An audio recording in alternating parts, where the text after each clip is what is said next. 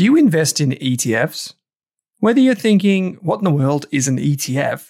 Or you're looking for the next opportunity to add to your portfolio, GlobalX has you covered. From big tech to bonds and bars of gold, GlobalX offers a wide range of exchange traded funds. Go beyond ordinary with GlobalX ETFs. Visit globalxetfs.com.au. That's globalxetfs.com.au. Are you thinking about starting your wealth creating journey, but not sure where to put your hard earned dollars? InvestSmart can help. InvestSmart offers a free quiz that makes it easy to find the right InvestSmart ETF portfolio to help you reach your goals. Just visit investsmart.com.au and hit Get Started. Answer a few simple questions about your goals and how much you want to invest, and you'll get a tailored statement of advice with a portfolio recommendation. You can visit investsmart.com.au for a no obligations free statement of advice. This ad is brought to you by InvestSmart Advice, AFSL 334107. This Australian Investors Podcast episode is brought to you by The Intelligent Investor, Australia's premier investment research membership service. You can get a free trial for 15 days, no credit card details required. To access the insights of some of Australia's best analysts, use the coupon code RASK and secure your Intelligent Investor membership today. We're proud to have the Intelligent Investor as an ongoing supporter of the Australian Investors Podcast. As a result, RASK does not earn a volume based fee. Simply head to intelligentinvestor.com.au or use the link in your podcast player to access your free trial. This episode of the Australian Investors Podcast is also proudly supported by SelfWealth, Australia's leading independent broker. Over 120,000 investors trust SelfWealth with over $9 billion in equities. With SelfWealth, you can trade ASX, US, and Hong Kong listed shares for a flat fee. On a $10,000 investment with CommSec, you'd pay $29.95 in fees. Yet with SelfWealth, it's just $9.50. The thing I like about SelfWealth is the full access to fundamental company data and how easy it is to trade US, Hong Kong, and Aussie shares in one place. You can see your Apple shares and ACDC ETF right beside each other. To join SelfWealth now, use the link in your podcast player or head to selfwealth.com.au and use the coupon code RASK during sign up. Hey there, here's a quick note. This podcast contains general financial advice only. That means it's not specific to you, your needs, goals, or objectives, so don't act on the information until you've spoken with your financial advisor. You'll find our full disclosure, disclaimer, and link to our financial services guide in the show notes. Hi there, welcome to the second half of my interview with Nick Cregan, where he runs a ruler over three fascinating businesses to illustrate what's important when researching and the key lessons and his team took away from these investments. Nick also highlights some of the key traits every investor should develop, giving listeners an insight into his psychological development over time. As always, we find out who has had the most influence on Nick as a person and investor. If you want to listen to the full episode, head to the RASK YouTube channel. Here's part two of the chat. Enjoy. Yeah, there's there's one business that um, that uh, a lot of investors haven't heard of, but it's one of the one of the most interesting and protected uh, moats that I've seen in my investing career. It's a company called Copart. Um, so a bit of a description of what they do is they they service the insurance market. So insurance businesses try, trying to get rid of cars that are involved in accidents on a daily basis, or more recently, the floods that we've seen here in Lismore and, Sydney. All those cars need to be uh, disposed of in some way. Um, and then on the other side of that transaction, Copart's selling to um, either parts suppliers, so guys that want, want to sell secondhand mufflers, or increasingly into the secondhand used car market. That's especially true when they're selling into less developed countries where their requirements for uh, safety is not quite as high. Now, we're not talking about um, selling cars that are patently broken, but uh, things like um, you've got a Mercedes that's in, involved in an accident in the US and the uh, passenger side uh, airbag deploys, you can't sell that car again in, in, the US, but you can sell it into developing countries like in Eastern, Eastern Europe or into Asia, where quite frankly, a lot of those vehicles don't have um, airbags on the on the on the passenger side anyway, or it might be a, a, sensor problem on the bumper, or there might be some element to it. So essentially, Copart sits in that transaction of of collating all of the insurance companies, and then there's thousands and thousands of used car dealers and parts distributors, and there's two massive barriers to entry. The first one is that um, it's the Amazon effect of having this flywheel of, of an option, essentially an auction house of, of, of, buyers and sellers on one side. And that becomes more powerful every year as you've got more product to sell. The customers sort of become more attracted to that. And then the other element is physical, where you've got thousands and thousands of beaten up vehicles where you need to store them somewhere. And so you've got essentially junkyards sitting on the periphery of major metropolitan cities. The ability for you to get a permit for that now is almost impossible. Um, and, and to your point on the qualitative factors, the guy that um, formed this business, Willis Johnson. Uh, there's a company, there was a book put, to, put together um, by him called um, Junk to Gold, if I remember correctly, and read it some years ago.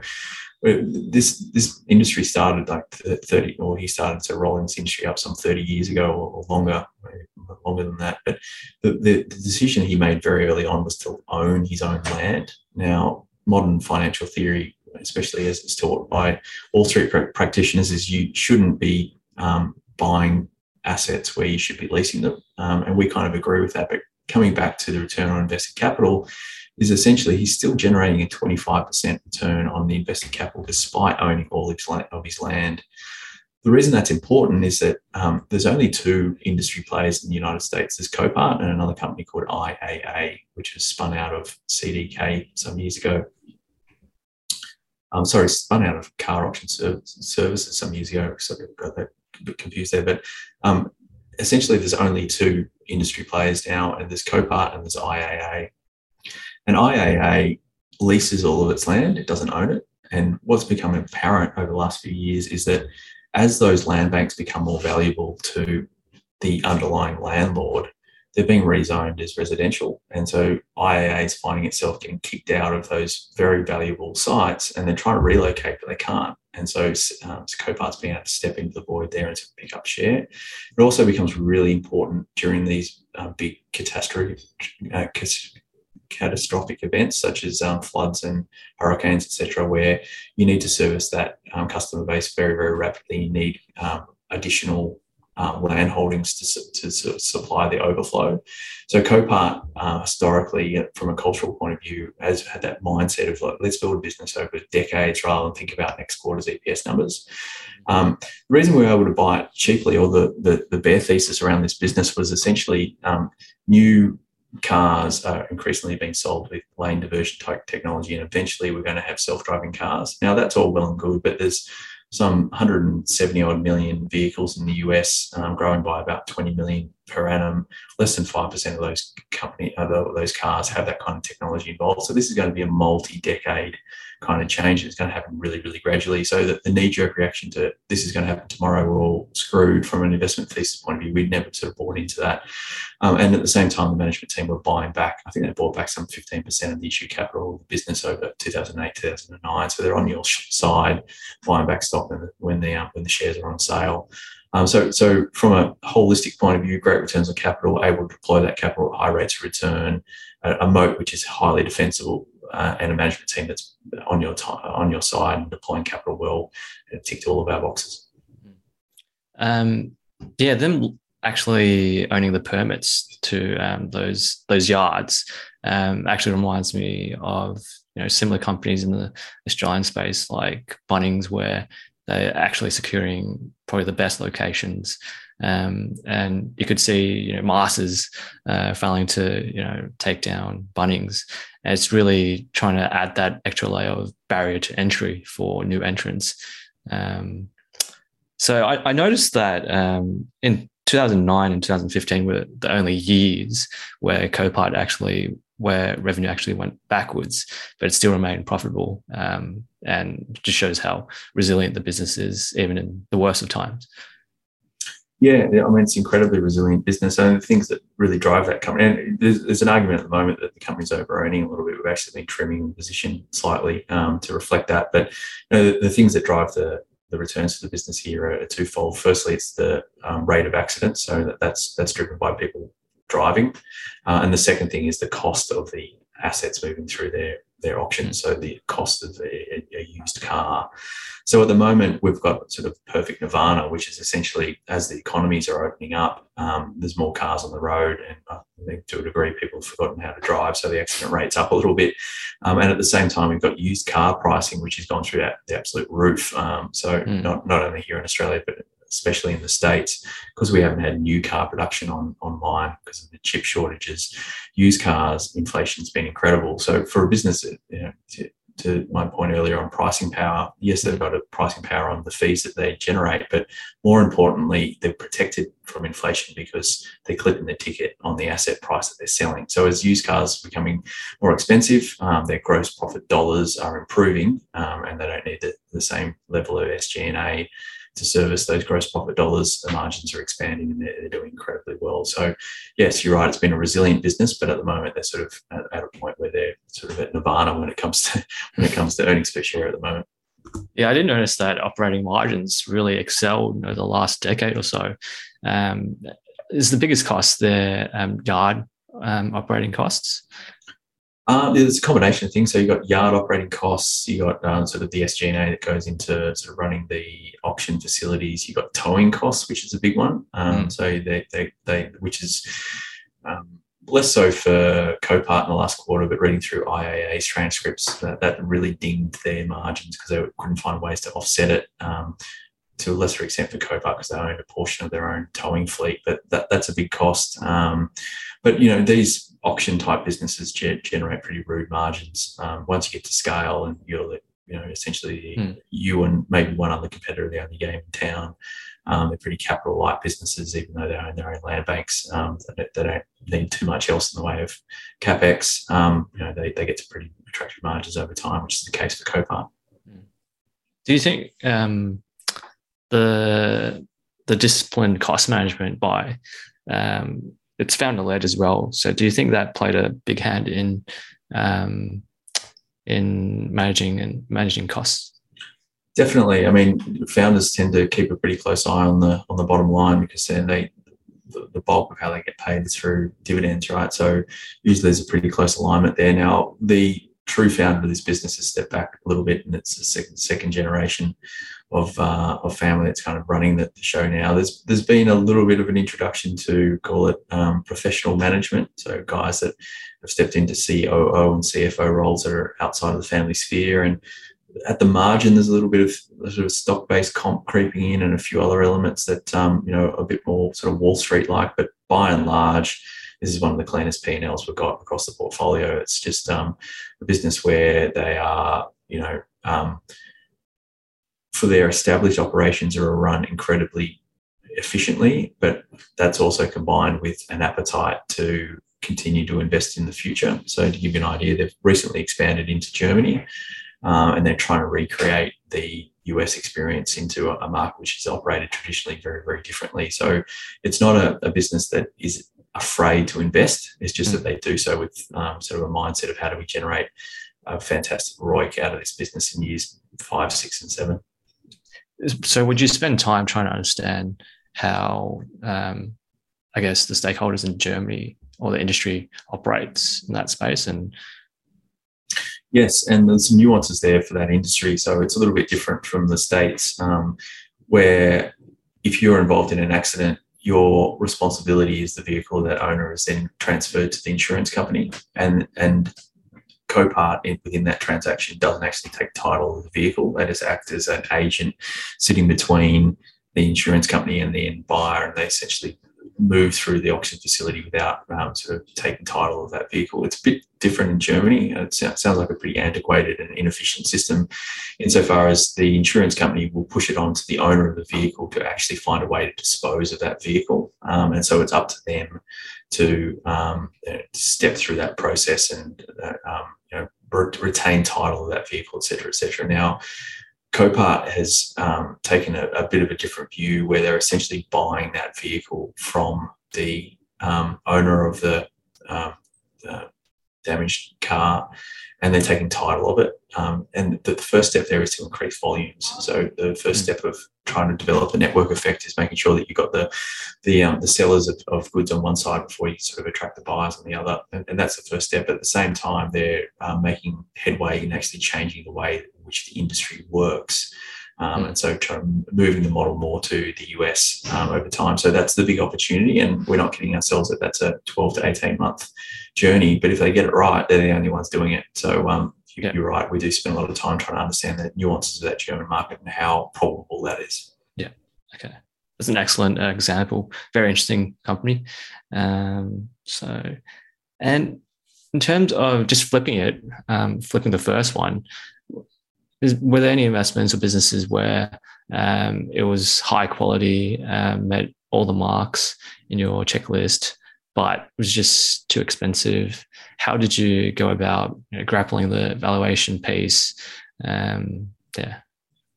So there's, there's, plenty of those, and we, we generally don't buy businesses that are too expensive. Um, but there's a good example of a company that we've done all the work on, and we're just waiting for price to come back into our hitting zone. Is a company called Nemetschek based in Germany. So, um, brief description of what the business does is essentially trying to digitize the, the building process. So, um, what architects used to draw on schematics, they sort of digitize that CAD CAM process and then hand it on to the builders. And instead of people walking around with clipboards now, everyone's got um, an iPad or a digitized version of how that plan's supposed to come together. And eventually it's uh, the building's handed off onto the maintenance um, crew. And so Nemetschek managed that process from the start to, to the finish what we really liked about the company is the cultural side. So, uh, Autodesk in the US would be very close um, comparative business to uh, to Nemetschek, um, but a little bit different insofar as Autodesk very much pulling the pricing lever, which we, we spoke about earlier. We prefer companies that um, leave their pricing power unchecked as much as they can, and they're getting invited back to sort of sell more software. Um, Nemetschek would definitely have that sort of mindset. And then the second thing um, is that um, Autodesk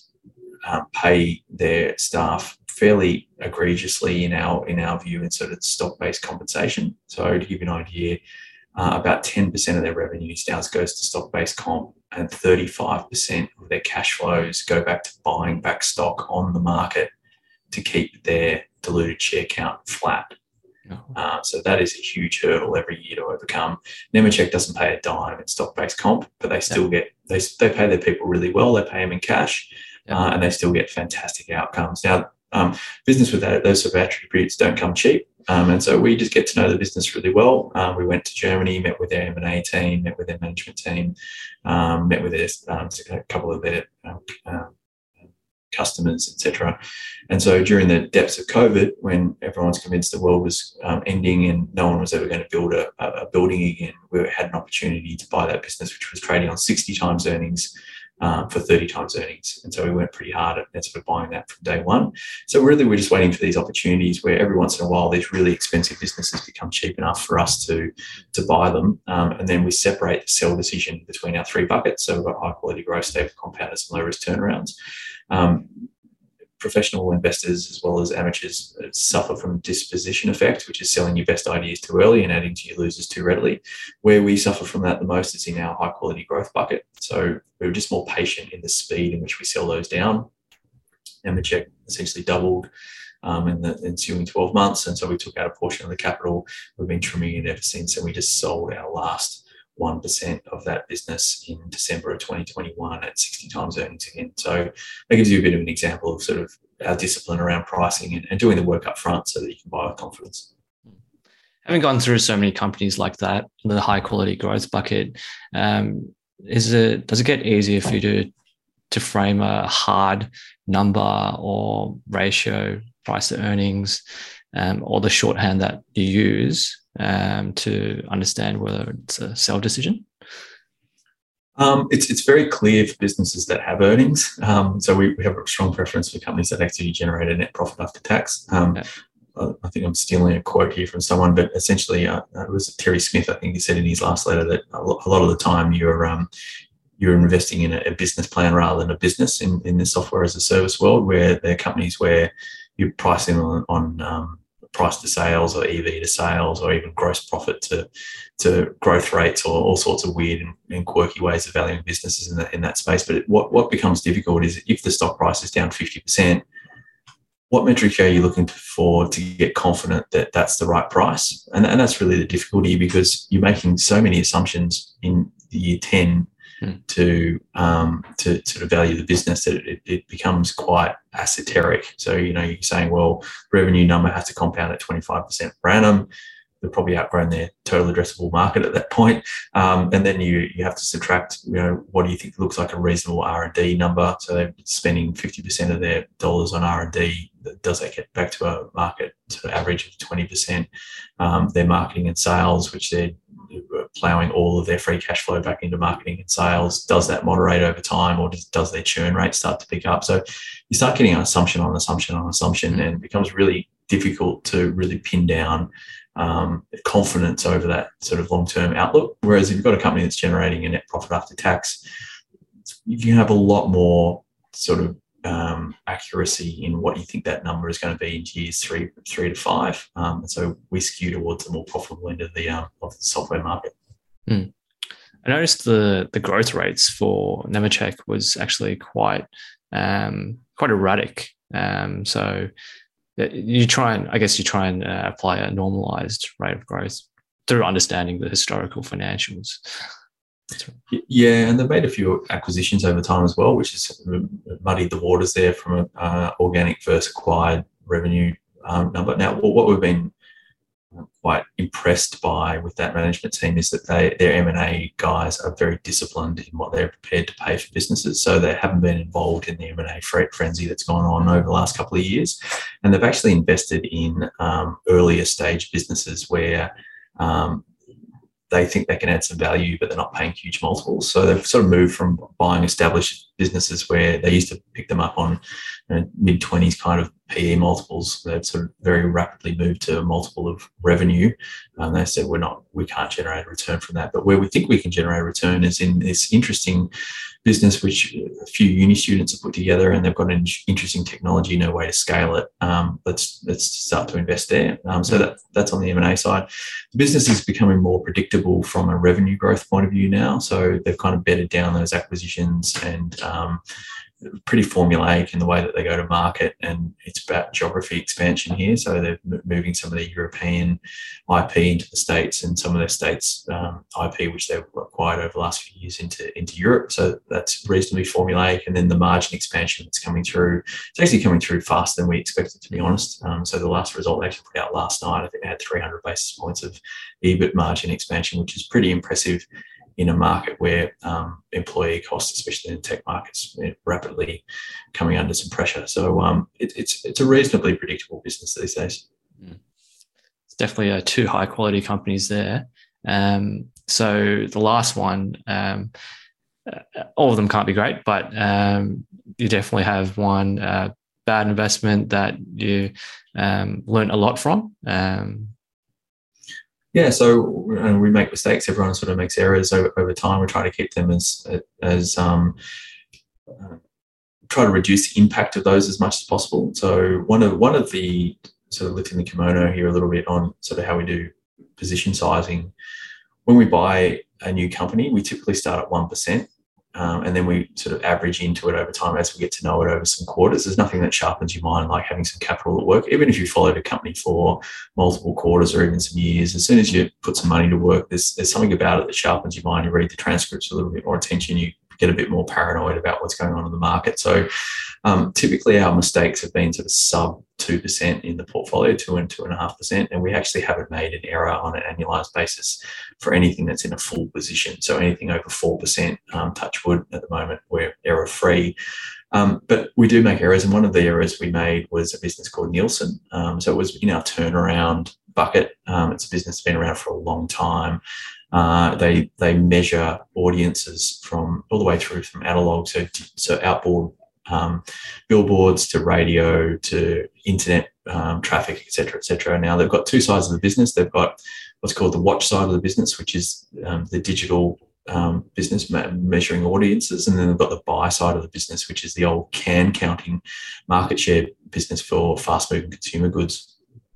The bear case, as we understood it, was on the watch side of the business, where the narrative at the time was that um, Google and Facebook and uh, social media platforms, etc., could all be trusted to um, deliver their data to um, media buyers in a trustworthy way, where where the, the audiences were measured correctly. You know, we were very doubtful of that, and um, that thesis actually proven to be correct in favour of Fairlight, where Nielsen definitely had a, a, a, part to play, making sure that all the players on the on the field were were adhering to the rules. But what we got wrong was on the on the buy side of the business, where essentially um, all the data used to be literally counted by Nielsen. Now they've got direct data feeds into uh, Walmart and other um, businesses where they can measure market share data pretty well.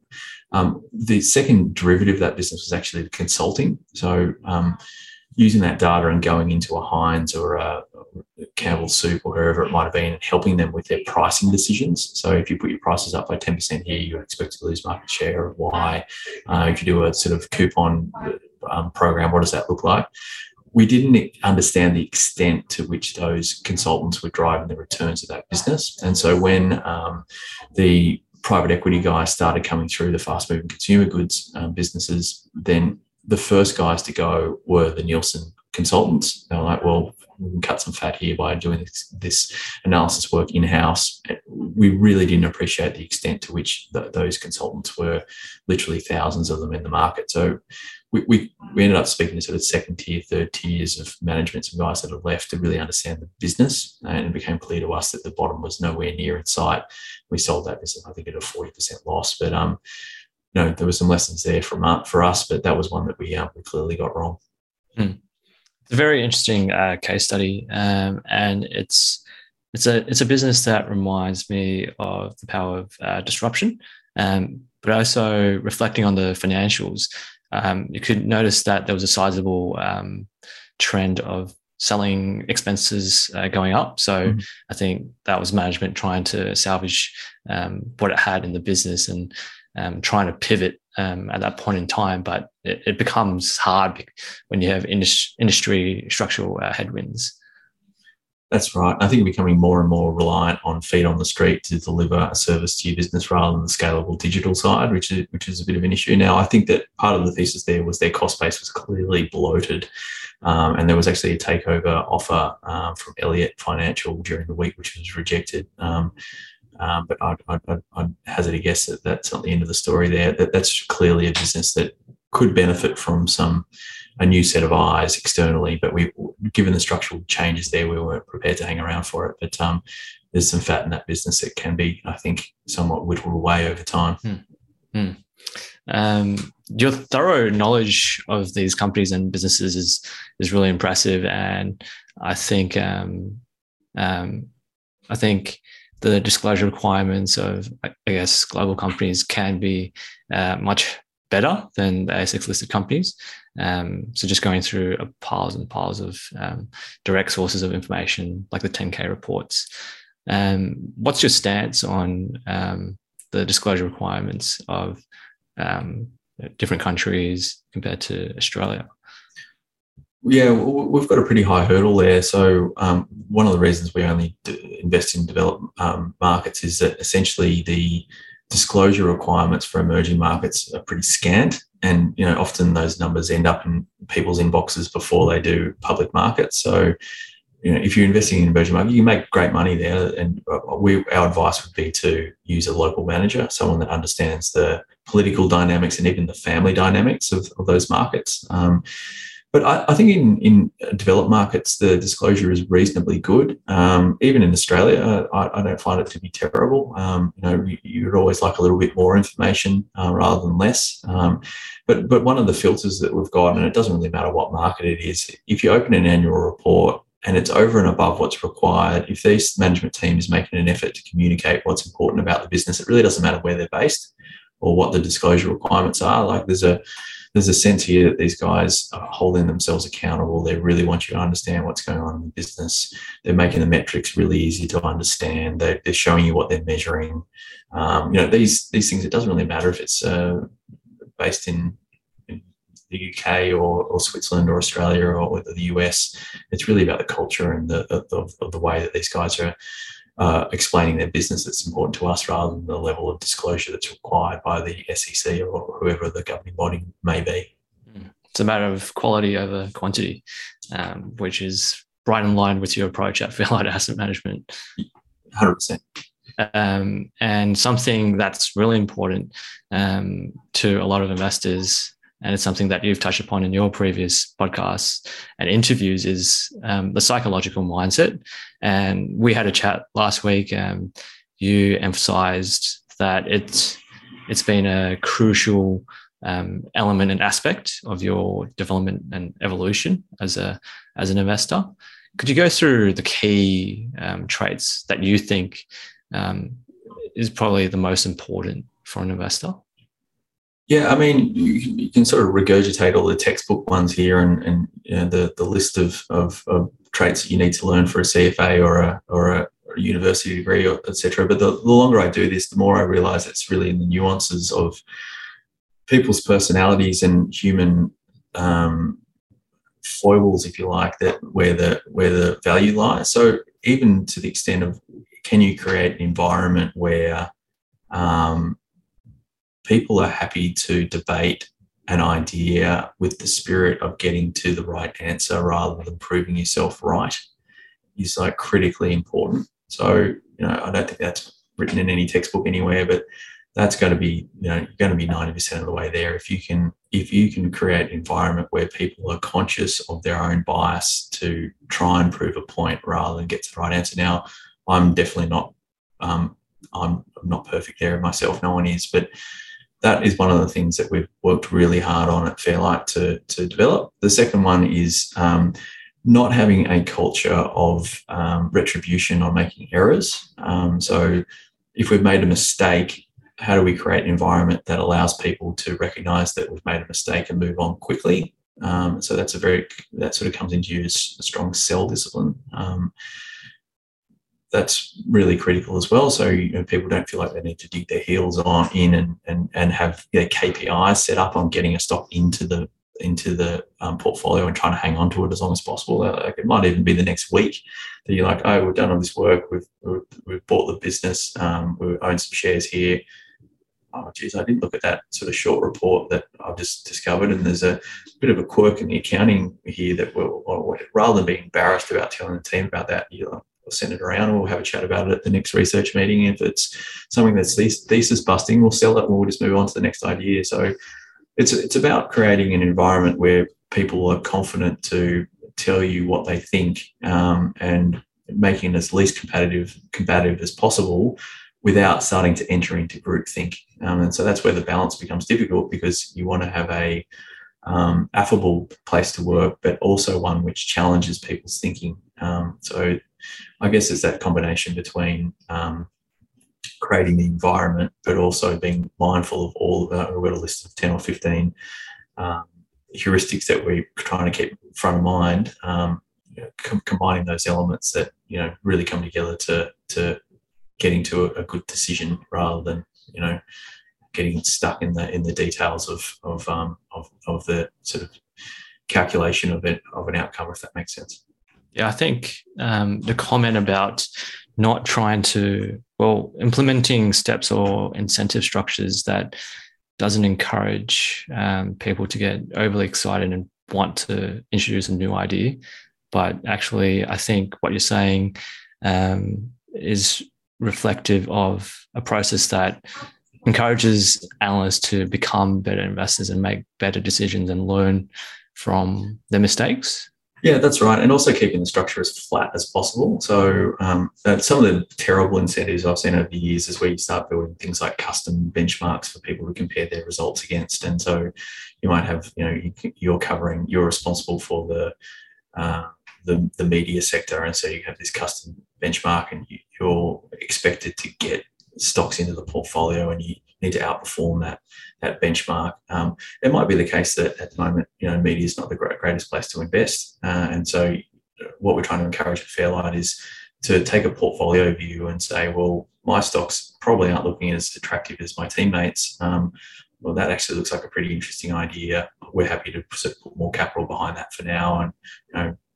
the opportunity set's probably not there for my own business at the moment. Let's just take a step back and, and be happy to sort of cheer someone else's stocks on for a while. That's mm. that's really important. Um, so not having incentive linked to short term performance is really important. Um, you know, we're all shareholders in the business, so we can think long term, which is really handy, um, mm. which is which is fantastic. Um, and then just encouraging people to be generalists rather than specialists. Um, so you learn more across industries than you do going super deep a lot of the time. There's, there's more commonality between businesses than, than, than sort of um, you, you appreciate all the time. So we make sure that people are very broad in the way that they look at businesses and the opportunity sets they look at as well, which, um, gets you away from the um, kidding yourself that minutia is going to be the answer to, to most investment outcomes. Mm. So it seems like it would take a lot of qualitative assessments when you provide feedback to the rest of the team. So it's it's a matter of um, taking notes and and noting down key things that you've seen in their development um, over time. That's right, and I mean also subjecting yourself to a 360 degree review from the guys as well, right? Like you know, I think there's a, always a, a temptation as you know the perceived leader of a group to be pushing your views down amongst the team and telling people how they can improve. But you, you sort of asked me, you know, who have been the biggest influences on my investing career. There's three that have sort of been more senior than me, if you like. But I learn as much from Alvise and Will these days than I do from those guys. Um, you know, they've got fantastic insights into into the businesses, and so to think that I can, you know, sort of have an assessment of how they're doing professionally without subjecting myself to the same process. I think it's um it's, it's, pretty questionable. So yes, I provide feedback to the guys on a daily basis. We don't have formal end of year reviews. I think they're quite false. We try and I try and provide um, sort of daily or at least weekly kind of thoughts around how we're going or you know, where some heuristics are trying to start to creep in. But at the end of every year, I subject myself to a 360 re- review and I ask the guys to be super honest about that, about how I'm going and, and what I can do to help their make their lives easier and, and the assessment of businesses simpler and resourcing that we require and all that sort of stuff. So I think it's a combination of both those things. And I think those conversations are pretty healthy. Yeah, when we caught up, you mentioned how do you spend a lot of time working on building uh, mental flexibility into your process. Could you expand that for our listeners? Our listeners? Yeah, I mean, um, a lot of this stuff is self-reflection, right? Like you try and pick up on your own biases and your own um, your own shortcomings and blind spots and all that sort of stuff. And sometimes that can be pointed out to you externally, which is fantastic. Um, you know, you can have people that are asking the right questions, etc. But a lot of the time, it's self-assessment. Like, where where's my ego starting to, to creep in here? Am I starting to favour my own ideas over someone else's? Am I starting to sort of ask? Um, a level of work from others that I'm not prepared to do myself? Um, am I digging in on an idea because I'm trying to be right rather than get to the right answer? Um, is there an element here that I could be incorrect in, in spaces that um, that I haven't probed before? And, and that's a that's a process of extreme um, self honesty, um, which is not an easy thing to do. Now, I think that most uh, a lot of investors these days have recognized the importance of things like meditation in, in their processes. And I, I, certainly do a lot of that, have over the years, over the last sort of decade or so, developed a pretty rigorous daily process of, of a, an hour a day of, of, of, walking through that process. And that, that allows you to kind of reset and really look at your mental, um, recurring mental thoughts and um, elements where you maybe not as balanced as you could be. Um, and sitting down and doing that for an hour every day in a very disciplined way has definitely helped on the mental flexibility side. So, mm. to the extent that you can kind of destroy your ego on a daily basis, I think that's a pretty healthy thing as well. Mm. Is there anything outside of work other than meditation that you do to um, keep fresh and um, stay, you know, uh, mentally stimulated? Yeah, I mean, it used to be a lot more. I've got a, I've just, I've got a one month old at home at the moment and a, and a two year old. So a lot of my time, time spent um, making mashed potatoes, etc. But um, I, I, did a lot. I've done a lot of surfing over the years and a lot of uh, climbing. Um, so I spent a, a, good stint down in Patagonia and Chile, um, sort of going on a climbing 12 months of sort of working my way through those regions and, and surfing and climbing, which is fantastic my early years were spent skiing. So in, in between the uh, university holidays, I used to save enough money to get myself into a, a, a plane ticket over to Europe or the States and, and take whatever job I could get there for three months and, and sort of work in those resorts and um, get paid seven bucks an hour and have the time of your life, you know, doing it. So, you know, they were definitely passions of mine. These days, it's more about if I can get out for a run along Manly Beach for half an hour a day, then that's enough to sort of reset the mind and, and, make sure that you're getting the blood pumping and all that sort of stuff. But I think just keeping active and, and balanced mm. and making sure you're reminding yourself that um, you know finance is important, but it's not the all and be all in the world. And um, I think that sort of stops you from falling into the pitfalls of, um, you know, what happens to a lot of people out in our industry, which is burnout, because you need to be doing this for 10 to 15 years consistently um, to mm. generate good returns for investors. Make sure that you don't burn out halfway through that process. Mm. I think surfing is a, an, another quick um, activity that you could potentially fit into your um, hectic schedule. Exactly. Yeah. Um, so for an aspirational analyst um, who just reflecting on your overall uh, time and your process, it's a very measured approach, which has been built from um, comprehensive experience, um, in-depth research. It's an evidence-based approach. What's what's what would your piece of advice be for someone who's starting out in that um, in that field? Um, it would just be to read widely. Um, so, university will get you, or whatever course you might do, will give you the grounding you need to understand things from a technical perspective. Uh, but the longer I do this, the more I realise that it's less important than you think. So there's probably 10% of your university work that you'll actually use on a recurring basis. I think it, all of us have had the experience of rote learning a whole bunch of stuff for an exam and then forgetting it the day afterwards. So it's really about, you know, if you can get your hands on you know, some of the greats uh, investors over the years, they've all read, they've all written memoirs, read them all. Um, and then, you know, people that have achieved fantastic things in their lives, um, whether it's historical figures or sports people um, or coaches. Um, it's always a good one. I, I, think get your hands on those and read those as much as possible. Um, yeah, I think read as much as, as, as humanly can widely, and then you know start getting stuck into the annual reports. Unless you want to be a mm. quant analyst, which is quite different. If you want to be a fundamental analyst, which is what we do, mm. um, put as much structure as you can behind things. But there's no replacement for just reading as much as you can about businesses and understanding them um, from the ground up. So um, no replacement for the good old 10K, unfortunately.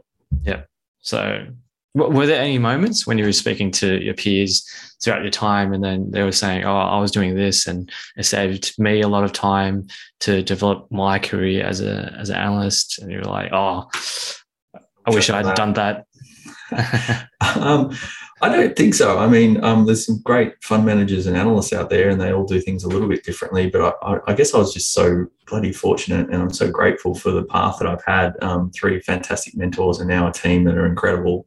That um, oh, don't get me wrong, there's, there's things we can improve and do better, and we're always on the outlook for that. But I think that I think the reason that we've managed to get ourselves to a highly recommended rating from Zenith and recommended from Lonsec so quickly as a business is that um, we looked at what the benchmark was and we just tried to beat it across every element of our business. And so um, there's the experiences that you get along the way that allow you to do that. Um, and so I think that the grounding that I've had and the work that we've all done collectively as a team to get to this point, I think is a pretty strong testament to sort of, you know, I guess the, the, the backgrounds that we've had. So I'm just trying to think if there's any sort of one individual um, I guess the, the one thing I could have done a little earlier was start my own business a bit earlier, but that, that's kind of that's kind of a circumstance thing, right? You, you have these opportunities and at a point in time, you can't really force those things. So um, if I had done it five years earlier, I would have I would have been happy to do that, but the, the opportunity wasn't there. But not really is the answer, I don't think, Raymond. Yeah. Um, so you've emphasized emphasized the importance of people, um, played a huge role in your life. That leads to my um, last question I asked all my guests. Um, so out of everyone um, in your career and your life, who's been the most influential um, person on your life as a professional investor and as a person? I can separate those two, but, but as a professional investor um, and within the professional sphere um, as a person would be David Wannis for sure. So um, the influence we had over my investing career early on, um, you know, can't be understated. You have these people that really happy to sort of fly the flag for you. And David, I'm very fortunately, I'm very fortunate that he, both on a professional level and making sure that I was sort of steered in the right direction from a career perspective. Um, I've got a huge debt of gratitude, and we speak regularly and catch up, you know, pretty much on a weekly basis still these days. Uh, on a personal basis, I can't go past my wife, who um, backed me or us to start a business. Um, so I'm very grateful to her and her skill set. So she's got a marketing background in in um, funds management. I have worked for BT uh, for some time, um, and the sort of level that she works has definitely lifted the bar for you know the group for Fairlight. You know, if you look at our website and the way that we market and put our material together and um, all the information that we sort of gather and, and, put out there that you know that's got her fingerprints all over it. So you know, from a personal point of view, not only sort of going through life together, but also developing professionally, um, she's been a, a, massive impact as well. Yeah, having read um, the book Richer, Wiser, Happier, um, that documents um, all the great investors. Uh, you, you, could tell that it's it's so important and crucial to have um, strong relationships and strong support. And I think um, your wife does definitely provide that. Yeah, incredibly grateful. Incredibly grateful. um, it was an absolute joy to have you on the Australian Investors podcast. Um, I think this uh, episode is filled with so many practical examples um, and key takeaways for investors. I think um, the name of your fund is reflective of the way you approach investing, um, having an independent um, frame of mind, and also having an optimistic uh, view on the world and really using an evidence based approach. So I think um, really appreciate you coming onto the Australian Investors podcast, and I'm sure the Australian investing community uh, will be forever grateful for you for you to share all your lessons and wisdom. Oh, that's very generous of you, and, and thanks very much for having me on the uh, on the program. And if we can do it again in the future, I'd be delighted to. Hmm. Thanks, Nick. And for anyone to um, contact you or uh, find more information about your your fund, um, what's the best uh, contact?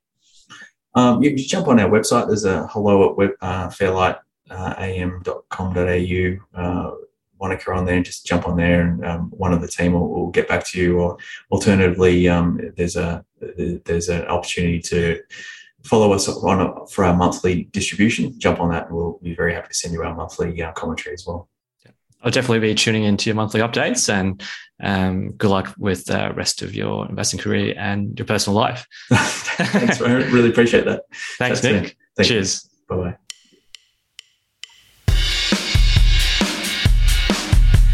Thanks for listening to part two of my chat with Nick Cregan. After listening to Nick, I was particularly impressed with the depth of research he and his team undertake. The chat also reminded me of the importance of applying a disciplined but also efficient investing process. The benefits of thinking independently to arrive at the right answer and how people play an integral role in not just investing, but in all facets of life. If you want to check out this episode in full or other episodes like this one, head to the Rask YouTube channel.